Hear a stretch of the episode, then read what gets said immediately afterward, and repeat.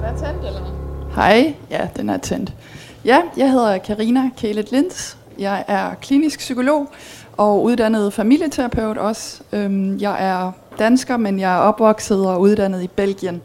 Og øh, var lidt overrasket, da jeg kom til Danmark, tilbage øh, til Danmark for seks år siden, over at forholdene øh, er lidt, ja, lidt gammeldags øh, inden for LGBTQIA plus området. Det var i hvert fald det indtryk, jeg fik. Øhm, og øhm, jeg meldte rimelig hurtigt ud, at jeg er en regnbuevenlig psykolog, hvilket inde i psykologgrupperne førte til nogle diskussioner omkring, jamen vi er jo alle sammen, øh, vi har ingen fordomme, og vi er alle sammen open-minded. Og øh, i dagens Danmark har man ikke brug for at melde det ud. Og øh, der er jeg af anden mening, min erfaring er, da jeg startede for, for lidt over 15 år siden, der havde jeg, det var så i Belgien, men der havde jeg en klient fra Danmark, øhm, hvor vi i terapien efter flere måneder øhm, åbnede jeg op for det faktum, at min far var bøsse. Og øh, som jeg altid gør, når jeg har sagt noget personligt, så spørger jeg lige i slutningen om, hvordan var det for dig, altså min klient, og høre noget personligt om mig. Og hun sagde, at øh, hun var enormt glad, for jeg havde delt det, fordi det var første gang, hun følte, at hun blev accepteret. Så for mig var det jo øjenåbnende, øhm, at, øh, at det faktisk var meget vigtigt at melde ud på forhånd. Og hvorfor er det vigtigt at melde ud på forhånd? Det er jo det, som jeg er her for at tale om, fordi det selvfølgelig er minoritetsstress, som hun ligesom havde. Altså den her øhm, forestilling om, at man bliver mødt med fordomme, og man skammer sig muligvis, og, og man skal være på vagt for øh, sådan en som mig. jeg er gift med en mand. Øhm, så hvis jeg skal kategorisere, så, så vil jeg nok kalde mig selv en, en heteroseksuel kvinde. En cis-kvinde. Det er sådan rimelig tæt på, hvad jeg føler mig som. Øhm, så tusind tak til Copenhagen Pride for at invitere mig. Og øhm, jeg har faktisk aldrig holdt et foredrag om, om minoritetsstress før på den her måde. Øhm, fordi det er et meget bestemt begreb, men inden for psykologiens verden er det ikke sådan blevet brugt så meget klinisk endnu, fordi det er baseret på forskellige teorier, og så bliver det helt meget forvirrende. Så det er der lidt diskussion omkring. Men jeg vil gøre mit bedste for at forklare, hvad det er. Jeg læser lidt op, fordi jeg er vant til at undervise, så jeg er vant til, at der er en hel skærm med alt muligt. Så nogle gange kommer jeg lige til at miste øjenkontakten. Øh, men jeg håber, at I, øh, I har lyst til at, at deltage lidt, fordi jeg bliver meget træt af at høre på mig selv ret hurtigt. Så lige så snart jeg er i tvivl om noget, eller har nogle spørgsmål, eller vil øh, sætte en diskussion i gang, så håber jeg, at, øh, at I gør det, fordi det er det, jeg er her for. Øh, jeg er ikke alvidende, ligesom ingen er det, øh, så det kan være, at der er noget, I kan lære mig, og det er jeg også altid meget glad for, fordi jeg lærer altid, hele tiden, meget gerne. Nå, men altså minoritetsstress er selvfølgelig, som ordet siger, specifikt for en meget lille del af befolkningen. Øhm, og der er nogle forskellige punkter. En af dem er som en forventning om, at man vil blive afvist eller diskrimineret imod, hvis man åbner op for sin identitet, eller den, den følelse, man har, eller sin seksuelle orientering, eller alle de her ting, som kan være øh, inde i LGBTIQA plus området. Øhm, jeg kommer nok til at sige meget LGBT plus fra nu af, for at undgå at bruge for meget tiden. Øhm, så det er forventningen, så er det også følelsen af at skulle skjule eller hemmelighed, altså øhm, holde, holde sin identitet hemmelig. Øhm, den tredje ting er, er selvfølgelig diskriminerende oplevelser i sig selv. Øhm, der, der altså folk, som, som oplever at blive råbt af, eller set ned på, eller blive misforstået, og de skal forklare deres livsstil osv. osv. Øhm, de oplevelser i sig selv fører også til minoritetsstress. Øhm, og så det sidste, som er det sådan lidt mest ekstreme, det er internaliseret homofobi, øhm, som er lidt klinisk fagjargon, det beklager jeg. Men det er ligesom det, det hedder, når, når man vender alle de her negative oplevelser indad. Det siger jeg lidt mere om igen om lidt. Øhm, men altså det, den første punkt, den her forventning om, at ens anderledeshed i meget store gåsøjne, øh, fordi vi jo alle, alle er jo anderledes i, i andres øjne, øhm, altså forventninger om, at man bliver taget negativt imod, det gør, at man et min, minimum ligesom er lidt på dupperne, når man skal tale til en fremmed for eksempel, øhm, og, og være opmærksom på en eller anden måde, når, når man møder fremmed. Eller endda skjuler et, ens øh, identitet. Øhm, og så i værste fald bliver det negative forventning rettet indad, ikke? Som, som jeg sagde. Og det, det, det, der sker, det er ligesom, man godtager samfundets normer om, at, lad os bare sige, homoseksualitet for eksempel er unaturligt, hvilket det ikke er. Men det er der nogen i samfundet, der ligesom går ud og melder ud, fordi de tænker, at sex kun er for at få børn, hvilket er noget pjat. Det er meget gammeldags at se det på den måde. De fleste undgår faktisk at få børn, hvis de overhovedet kan det. Øhm, så, øhm, så hvis man oplever, at, at omverdenen ligesom er negativt stemt over for en, så er chancerne store for, at man udvikler det her, altså et, et negativt selvbillede, som også er en del af den her minoritetsstressoplevelse. Øhm, og det, det er trangen til at skjule sig igen, det er skammen, som jeg nævnte før.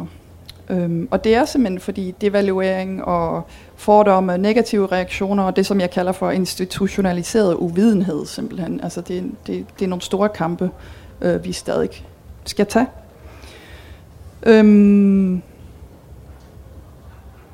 så det, det, at man kan blive diskrimineret imod, og det, at man oplever den her minoritetsstress, altså det, det gør jo, at mange ikke føler sig særlig trygge eller sikre.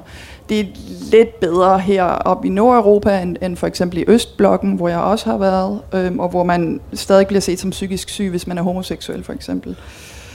Øhm, da jeg fortalte en, fordi hun begyndte at, at tale meget negativt om, om homoseksuelle, hvor jeg så sagde til hende, altså min far var homoseksuel, der tog hun faktisk et skridt væk fra mig, fordi hun åbenbart har troet, at, at måske smitter det. Altså, og det var i det her år 10. altså.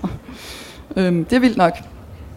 Øhm, men altså, det betyder, at øhm, der, der, der er forskning, der viser, at LGBT plus befolkningen har øhm, øh, højere rater af psykiske sygdomme og, og, og psykiske tilstande som mere angst, mere depression. Selvmordsraten er, er meget høj, øh, især hos, hos transkønnet ligger den endnu højere.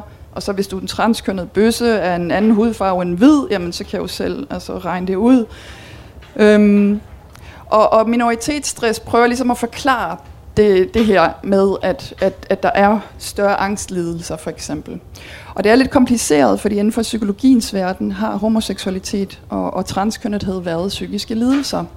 Så det er et meget komplekst billede. Det er også derfor, det er svært bare lige her at forklare det hele, fordi der, der ligger en masse forskning, der siger nogle ting, en masse forskning, der siger, der siger andre ting, men, men man ved, at der er større psykisk sårbarhed hos mange LGBT'ere. Ikke alle, igen, vi skal ikke generalisere. Men det er minoritetsstress, der gør det her. Det er ikke i sig selv øh, en, en, en, en, en, et minus at være LGBT. Tværtimod, altså børn LGBT plusser, de, øh, de er jo faktisk meget mere åbne for variation og er faktisk mere øh, med end, øh, end en del af den almindelige befolkning er.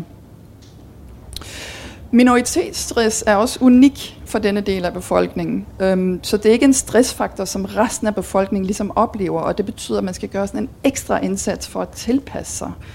Øhm, den er kronisk, fordi vores strukturen omkring os, de, de, de forandrer sig ikke specielt hurtigt, desværre. Øhm, så det er en vedvarende ting, du kan, du kan opleve hele dit liv, og især unge er meget sårbare over for det her. Og så er det også socialt baseret, og det kan jeg jo godt regne ud nu, når jeg hører mig sige det her med, at det er, altså ikke psykisk, det er jo ikke en psykisk sygdom i sig selv at være LGBT+, men de, de strukturer omkring en, når man hele tiden oplever diskriminering osv., det er det, der gør det. Så det, øh, det er de her interaktionelle processer, som altså rækker ud over individuelle træk. Kan I følge mig? Er I med? Skide godt.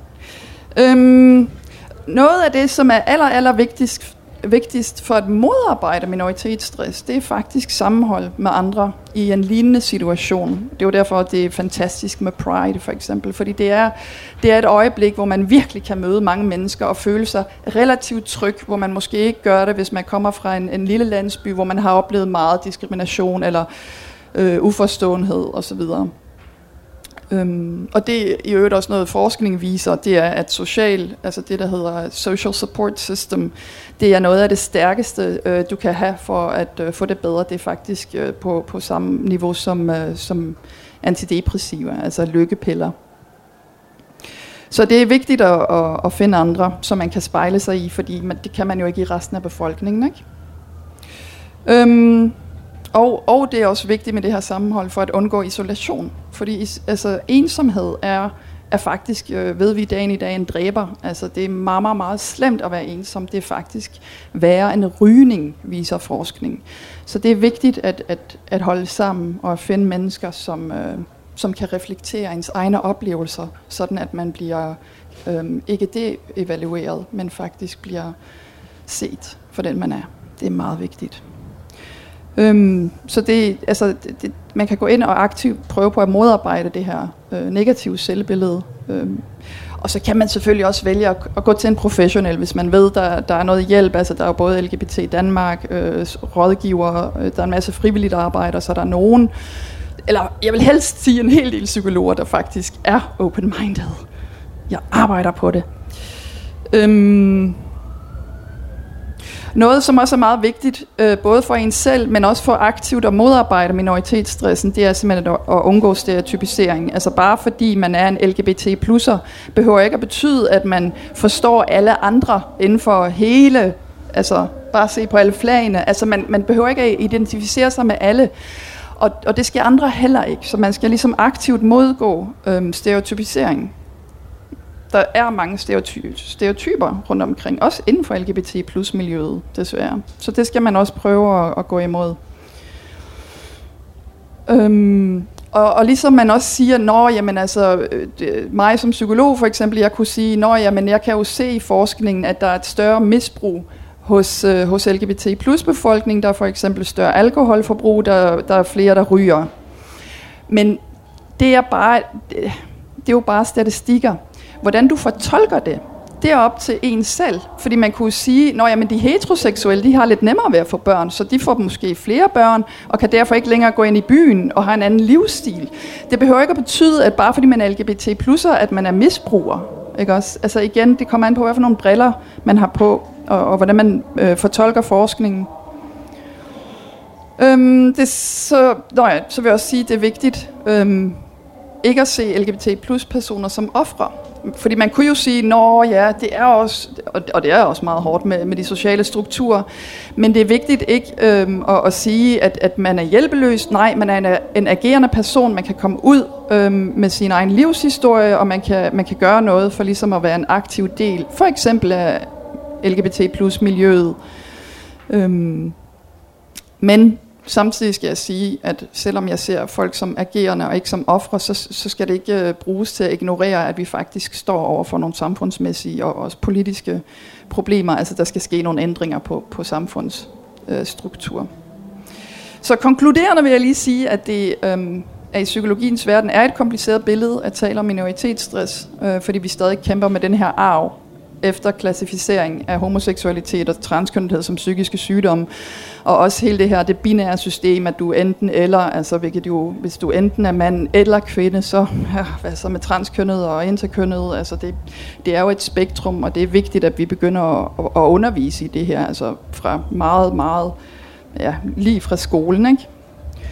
Øhm, og, og igen, altså det, det at være LGBT plus person er ikke unormalt, selvom der er nogen, der måske vil påstå det. Så inden for forskningens verden, øh, må jeg sige, der er faktisk meget positive billeder, der er ved at komme på, at ja, køn og, og seksuel orientering er på et spektrum. Det er der virkelig mange, der begynder at forstå, så vi skal bare undervise mere og mere, og ligesom på den måde forhåbentlig kunne få mennesker minoritetsstress med tiden. Øhm, fordi altså det der med de højere frekvenser af psykiske sygdomme hos LGBT plus personer, øhm, vil jeg nok betegne som normale reaktioner på et sygt system. Så. Og så vil jeg gerne høre, om der er nogen, der har spørgsmål, eller... Og jeg ved ikke, du vil gerne gå rundt med en mikrofon. Skal jeg beholde min? Ja, men der var med den samme en hånd der. Øhm, du snakker om den der statistiske forskel, nej, hvad hedder det, statistiske sammenhæng mellem alkohol og øh, rygning, og så LGBT plus personer. Mm. Hvordan læser du den analyse? Jamen det er det, som er kompliceret, fordi man kan netop sige, at fordi at man oplever mere diskrimination, og fordi man har psykiske problemer, kan man godt gå hen og, og, og blive mere sårbar over for misbrugsproblemer. Det er det ene af det. Men jeg vil sige, altså, og det er der mange, der siger, og det passer i rigtig mange tilfælde, men jeg kender mange, som også bare ryger og drikker, fordi de ikke har børn. De går meget mere i byen, og de synes, at det er anstrengende hele tiden at få at vide, når stakkels dig, du ved, du er homoseksuel, så du, ja, og du ryger og drikker, så du passer ind i det der billede af offret. Så jeg prøver på at nuancere det. Ja. Var det svar? Øh, ja. Nok? Ja? Okay. Er der andre, der vil spørge eller sige, eller komme med en mening, eller... Ja, der er både... Jeg tror, din bærer så var først. Nå, det er fint.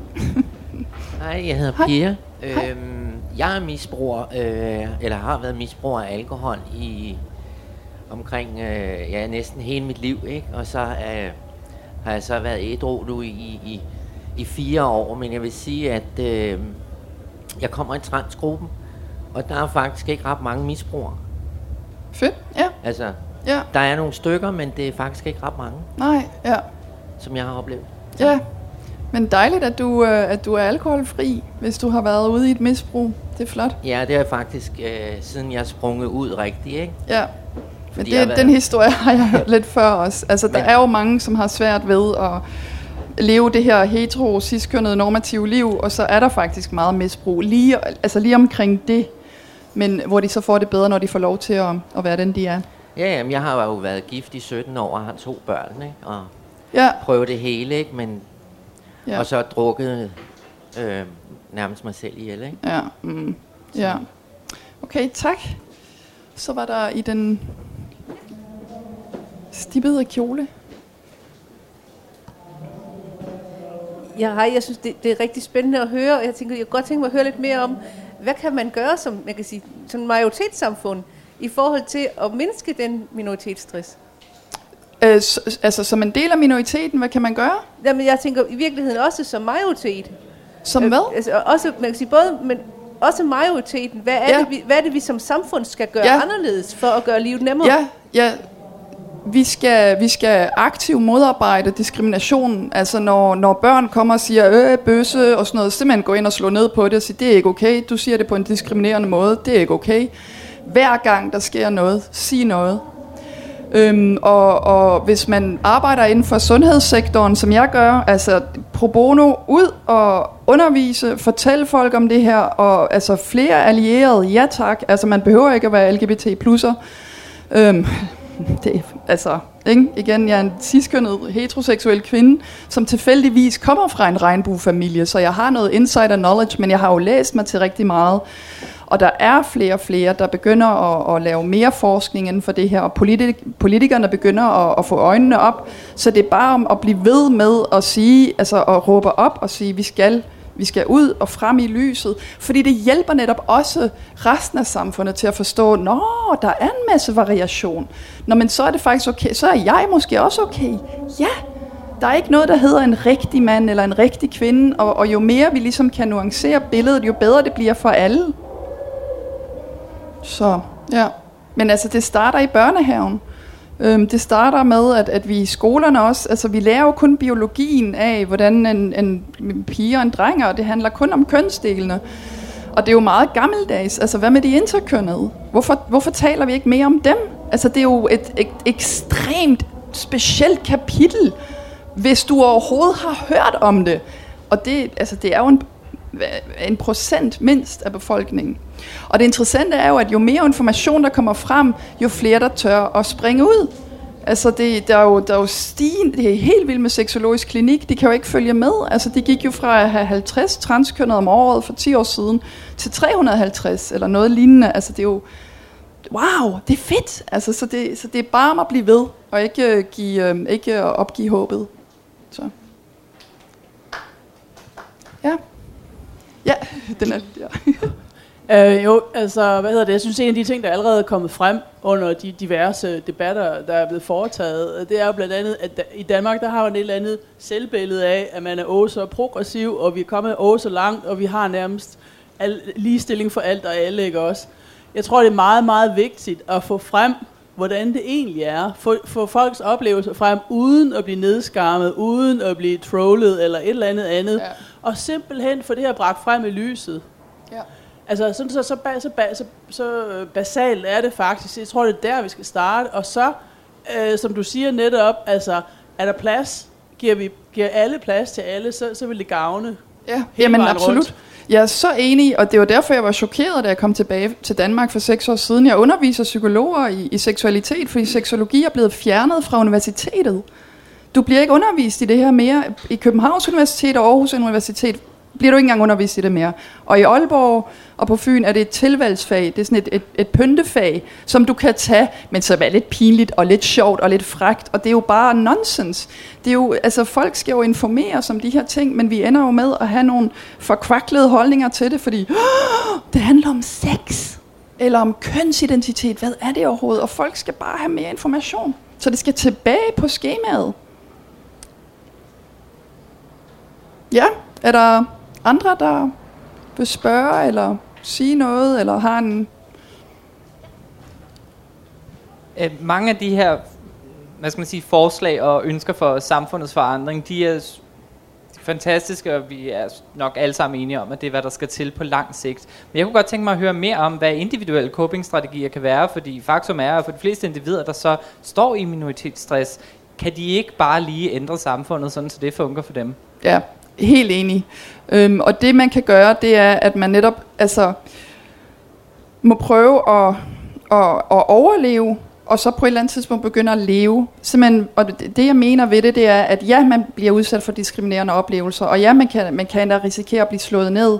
Men det man, man, man skal gøre i det øjeblik, og det er pisse svært, men altså det er simpelthen at blive ved med at opsøge andre, og, og have noget kontakt med andre, og forstå, at det ikke er ens selv, der er noget galt med det er, det er en, som jeg sagde før, den her institutionaliserede uvidenhed. Så, så, så ligesom at forstå, det er ikke mig, der er gal på den, tror jeg, det, det er første skridt til, at man ligesom kan begynde at, at, at, at, at holde op med at diskvalificere sig selv. Er netop at sige og træde frem i lyset, altså pride, altså faktisk, det er jo, der er jo en grund til, det hedder sådan fordi at der stadig netop er, er lang vej nu. Jeg er så enig, desværre, og, og, og, vi, og vi må ikke hvile på loverbladene, fordi Danmark var fremme, men det var tilbage i 70'erne, og ja, juhu, nu har de fjernet transkønnet fra, fra, den, psykisk, øh, fra den psykiske sygdomsliste. Men hvad skete der efter det? Ikke så meget endnu. Og forhåbentlig, altså hvis vi bliver ved med at kæfte op, så kommer der jo Amnesty, og der er en masse, der er i gang med de her ting heldigvis. Og der er mange, der begynder at komme frem, og vi har brug for rollemodeller. Så hvis man, hvis man bare bare har den mindste smule opbakning fra sin familie, fordi det er også noget, der øh, forskningen siger, at hvis du kan åbne op og prøve på at være lidt ærlig over for din familie med, hvem du egentlig er, hvordan du egentlig har det, så kan det også gavne, at, at der faktisk kan opstå, hvis, hvis bare det er med et familiemedlem, nogle relationer. Og hvis man kommer fra en familie, hvor det absolut er så forbudt og, og så, så tabu, så netop at søge til, til andre steder, hvor man kan blive mødt for den man er. Men det er svært. Altså, det er også derfor, at, at, at det er vigtigt, at vi bliver ved med at tale om det. Fordi der er rigtig, rigtig mange, der har det sindssygt hårdt. Enig.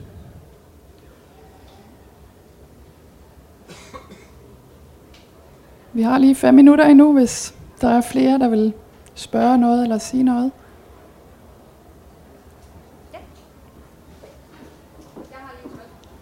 Ja, godt. Der var lige der lige nummer to. Tak. Jeg, jeg er kommet lidt sent ind i det, for jeg skulle noget andet, øh, så ja, det er muligt, at I allerede har været inde på det, jeg vil spørge om.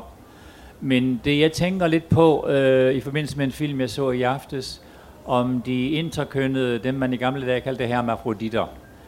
Øhm, der kom der en hel del ting frem, som, ja, som man ikke ved, øh, men jeg kunne se nogle problematikker, der minder lidt om de transkønnedes i nogle situationer i hvert fald. Det, det svinger meget fra den ene til den anden. Men det, mit spørgsmål går på, øh, er der nogen fordel for jer, eller gør det det bare sværere, hvis man tager de to øh, problemfelter ind sammen? Altså taler om de transkønnede situation, og så de interkønnedes. Øh, øh, eller vil I for eksempel, der hvor du kommer fra, foretrække at holde dem hver for sig, eller er det også noget, man godt kunne diskutere under en samme paraply på et eller andet tidspunkt? Altså, de, de, de, de har ikke noget med hinanden at gøre. Altså, man kan godt være interkønnet og transkønnet, men, men det, det er jo to forskellige ting. Så det, at det kommer under hele LGBTIQA plus paraplyen, det er okay. Fordi det er godt, at der er minoriteter, der står sammen. Men det er vidt forskellige ting. Altså kønsidentiteten sidder heroppe, og for interkønnet, de bliver jo tit øh, tvangsopereret på, og, altså, men det ved du måske, hvis du nu har lige har set noget om det. Men det bliver jo skåret i. Men det man kan sige er det, det samme for mange af de her minoriteter, det er jo, at du skal passe ind i enten en mand eller en kvinde, og hvis du, hvis du har nogle, nogle, for eksempel nogle kromosomer, jamen så tvangsfodrer vi dig hormoner. Eller hvis du har nogle genitaler, der ikke, jamen så skærer vi den til, så at du passer ned i den her kasse. Og det er jo også meget, altså lidt, ikke det helt det samme, men altså det, som nogle transkønnede oplever, er jo netop det her med, jamen det, du, du kan ikke være en kvinde, fordi du biologisk set blev altså født som en mand, eller du fik, fik tildelt det mandlige køn ved fødslen. Så, så, men igen, det er, den, det er uvidenheden. Fordi det er et meget mere, meget mere nuanceret billede. Så. Øhm, og du havde også et spørgsmål? Ja,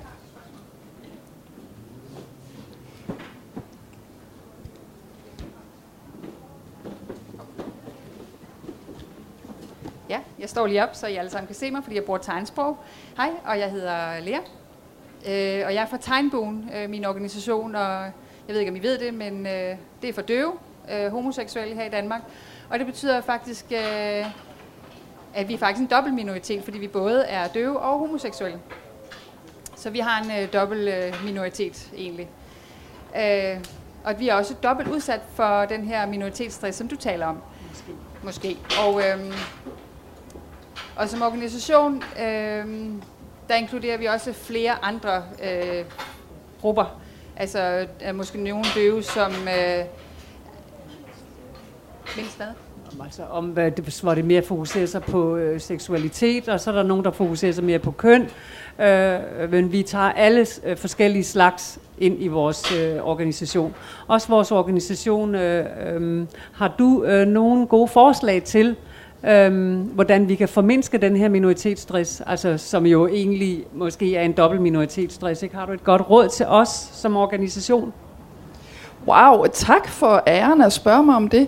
Øhm, og, og du har helt ret. Altså, det er jo en, en dobbelt øh, stresser, øhm, så, som vi var inde på før.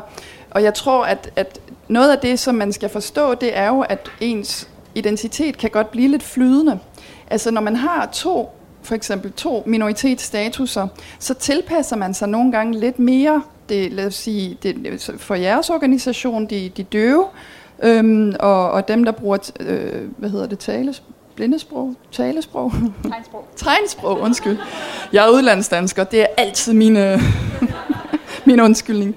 Men, men at huske, at, at man i nogle steder vil komme, og så er det mere den homoseksuelle identitet, eller den transkønnede identitet, der vil stå frem.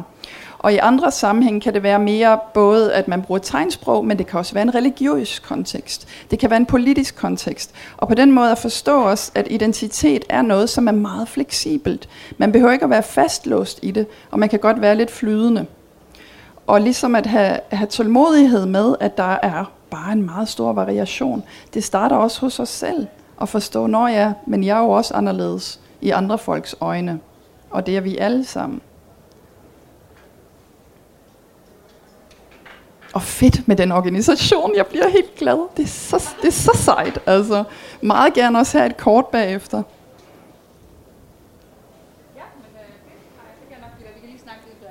Ja, meget gerne.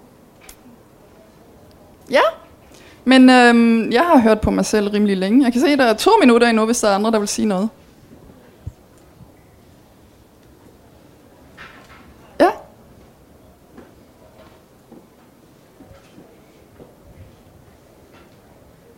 Øhm, jeg kom til at tænke på det, du sagde med, at psykiatrien meget har modarbejdet øh, den her minoritet. Mm. Øhm, så tænkte jeg på, hvordan vil I for fremtiden øhm, hvad skal man sige, hjælpe til øhm, og, at, at bryde alle de her diskriminationer og, øhm, og det der er, altså er, har I en forening, hvor I begynder nu aktivt at tale mere om det, eller ja, på en eller anden måde Ja, altså, noget nyt inden for psykiatrien. Ja, altså, øh, altså jeg ved ikke, om, om psykiatrien bevidst har modarbejdet det, men der har Nej, været men- mange, men ja. mange misforståelser Ja, ja, ja. omkring, hvad det vil sige at være LGBT+. Men jeg vil sige, at der begynder at være virkelig mange nuancer i det nu, øhm, og, og folk skal, skal ud, og, og, og de skal undervises mere, som jeg har sagt et par gange nu. Ikke? Øhm, mere end det kan vi umiddelbart ikke gøre. Øhm, andet end altså, øh, holde foredrag gratis, øh, tage folk ind på, på, altså hvis de ikke kan betale, fordi der er mange, der ikke kan holde på et job eller et studie på grund af minoritetsstressen, jamen så får de øhm, en lavere sats for eksempel hos psykologerne. Alle sådan nogle ting kan vi jo selv vælge at gøre. Og så også huske at melde ud, at man er regnbuevenlig. Det synes jeg er utrolig vigtigt. Det var det, jeg prøvede på at illustrere med, min, med mit første eksempel, at det er vigtigt faktisk at sige, hey, jeg diskriminerer altså ikke på hverken seksuel orientering, køn eller noget som helst. Altså at være, tænke og vise aktivt, at man er inklusiv.